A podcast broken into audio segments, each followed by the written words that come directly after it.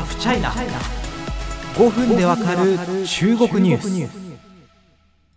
自身が受けた性的暴行や、えー、セクシャルハラスメントの被害を勇気を持って告発することで SN 上などのムーブメントになりそして世の中が注目し動いていく MeToo 運動。それに、まあ、類するともいえる動きが中国で立て続けに起こっています。今回から2回連続でこのことについてお伝えしていこうと思います、えー、最初はですねもうこのラジオで果たして何十回取り上げたかわからない、えー、中国の IT 大手アリババで起きたことです。中国の IT 大手アリババで女性社員が性的暴行を受けたと内部告発しました。告発した相手は自らの上司出張先で取引先との会食で大量の酒を飲まされ酩酊した後暴行を受けたといいます。女性は当初被害を社内で訴え出ましたが取り合ってくれなかったため食堂にビラをまく形で告発。こうした行動が SNS で拡散され公安当局を動かす事態にもなりました。中国で続く MeToo 運動の連鎖についてお伝えします。また性的暴行を告発する文書についても触れていこうと思います。生々しい性的描写等は控えますがご注意いただけると幸いです。この女性、えー、告発文によりますと7月下旬上司とともに山東省最南市への出張を命じられました。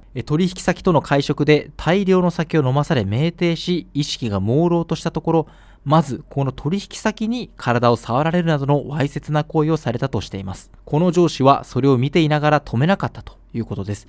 この告発文書とされるものが私の手元にあります。まあ、中国メディアや他の日本のメディアが報じている内容とぴったり一致しますので、おそらく本物と見ていいと思いますが、その内容を一部訳していこうと思います。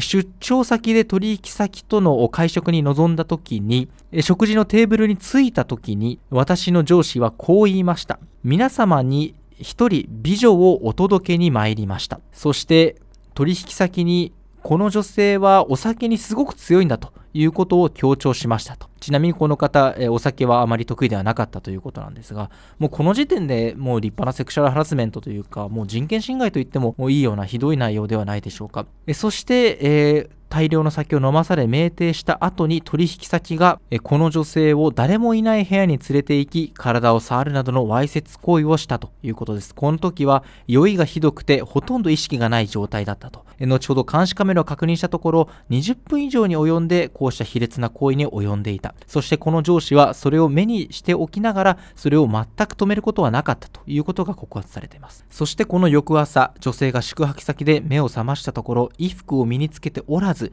部屋の中を調べたところ自らが性的暴行を受けたとみられる痕跡があったということです。当初上司を問い詰めたが明確な答えはなくそこで監視カメラを調べたところ上司が4度にわたり女性の部屋に入っていたことが分かったということです。女性は地元の公安当局に通報。上司は調べに対し女性を心配してのことだったなどと話したといいます。女性はその後性的暴行を受けたことを社内の連絡ツールで通報しましたが結果的にあなたの名誉のため大ごとにしないと返答があったといいます。そのため女性はその後自らの被害を告発するチラシを作り社員食堂で配布。この様子や文章がネットに流れるなどして話題になりましたこの行動があった翌朝、ようやくアリババ側がこの上司を一時停職処分とし、警察の捜査に協力していると発表しました。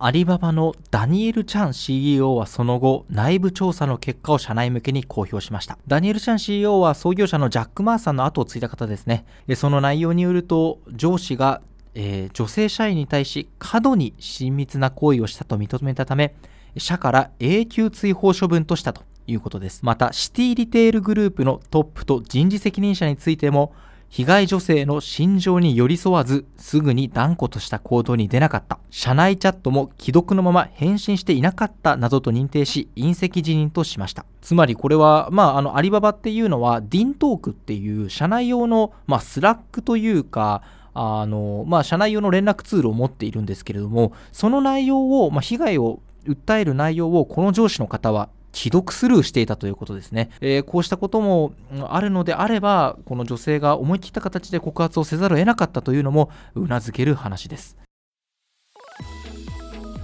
まこの事件はですね、まあ、中国のみならずアジアあるいは世界でも非常に有名なアリババで起きた事件ということもあって非常に大きく注目されました。そしてこの女性の訴えにもあった取引先の男性社員についても警察にまあ、公安当局に身柄を拘束されています。一方で公安当局の発表と、この女性の主張が必ずしも一致しないという報道もあり今後真相解明が待たれているということです。中国で立て続けに起きている性的なまあ、被害、性的暴行等を告発するというこの連鎖、え次回もまた別のケースについてお話ししたいと思います。え次回、67歳校長、そして、えー、韓流アイドルグループの大スターに起こったことです。